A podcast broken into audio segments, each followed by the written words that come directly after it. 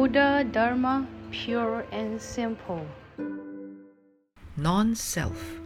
The Buddhist concept of non self tends to arouse fear in people because they would think it implies that the self, what is most important to them, does not exist. However, is this self real? The question can be answered with a story. Once there was a rich man with four wives. His favorite, the youngest and prettiest, was the fourth.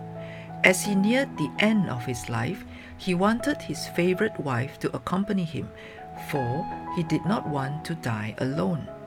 Come with me when I die, said the rich man. She turned pale about hearing this and said, I'm still young and beautiful. Why should I die with you? He then turned to his third wife, who loved him and enjoyed his company. Upon hearing his wish, she replied, To die with you? No. Why not? I'm beholden to you for your love and care. Yet, after you die, I can remarry, for I'm still young. That is why I cannot die with you. Disappointed, the rich man then went to his second wife. Although I haven't spent much time with you, after all, you are still my wife. Now that I'm dying, you should come with me. No way, said the second wife. I'm the one in charge of the family. After you die, I must arrange your funeral. Don't worry, as your wife, I will participate in the funeral procession and see to the end of your burial. Dejected, the rich man turned to his first wife and said, Are you willing to die with me? To his surprise, the first wife replied, I'm married to you, so indeed I will follow you wherever you go. When you die, of course, I will die with you. It was not until this moment that the rich man realized his first wife was the one who loved him the most. As the saying goes, distance reveals the stamina of a horse. Time reveals the true intentions of a person. Likewise, a person's heart and sincerity must withstand the test of time. The first wife represents our mind. As the saying goes, upon death, there is nothing you can bring with you, only karma follows wherever one goes. When a lifetime ends, the mind is the only thing that follows wherever one goes. The fourth wife represents our most treasured physical body. We adorn our body with cosmetics and nurse it with supplements, but upon death, the physical body cannot come with us. The third wife is still young. She awaits a chance to remarry and wants to pursue her future and destiny. She represents one's riches and valuables. Most people think the more the better but none of these can be brought along with us after death. The second wife represents our relatives and friends.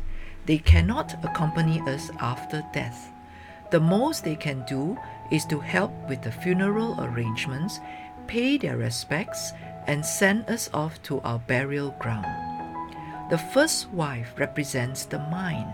Upon death, all wholesome and unwholesome karma will follow us into our next rebirth. The Buddhist concept of non self does not mean that one is non existent. It means the self is in a constant state of change. Every person changes constantly from moment to moment throughout each lifetime.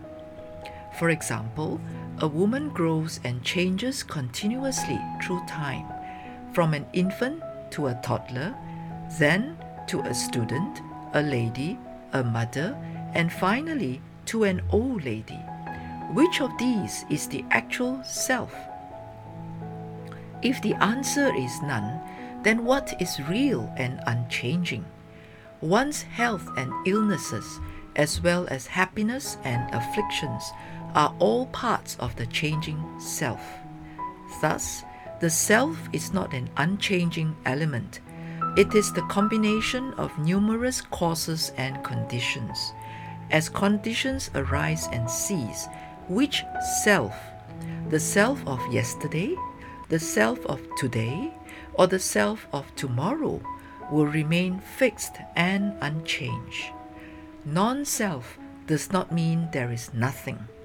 Instead, it refers to the ability to accept suffering or happiness, to tolerate abundance or scarcity, to be important or unimportant, to wake up early or stay up late. A self that is omnipotent with infinite possibilities is non self. There is another side to this self a true self that exists in the eternal bliss, self, and purity of nirvana. Life in this state is eternal, undying, joyful, and tranquil. Life is undying even if one should wish for death, because what dies is just the physical form. Life is like a river or spring water flowing east. No matter where the water flows, it will eventually return home. This is what is meant by cyclic existence. Spring turns to summer, fall, and winter. Fear not the cold of winter, for spring is coming. Likewise, all matter goes through the cycle of formation, existence, decay, and emptiness. A building that has decayed and collapsed can be rebuilt over the empty site. It can also be likened to the hands of a clock that travels from 1 to 2, 3, 4, 5, 6, 7, 8, 9, 10, 11, and 12. Once it hits 12, the cycle will begin again from 1. Non self signifies that this self is neither controlled nor created by a God. One has the power to change and correct oneself. Each person chooses what they want to be, be it a doctor, sculptor, or painter. Precisely because life is not stuck with an unchangeable self, the future self can be changed through the present. Hence, there are limitless values behind the true meaning of non self. By understanding non self, one can eliminate selfishness and self benefiting acts.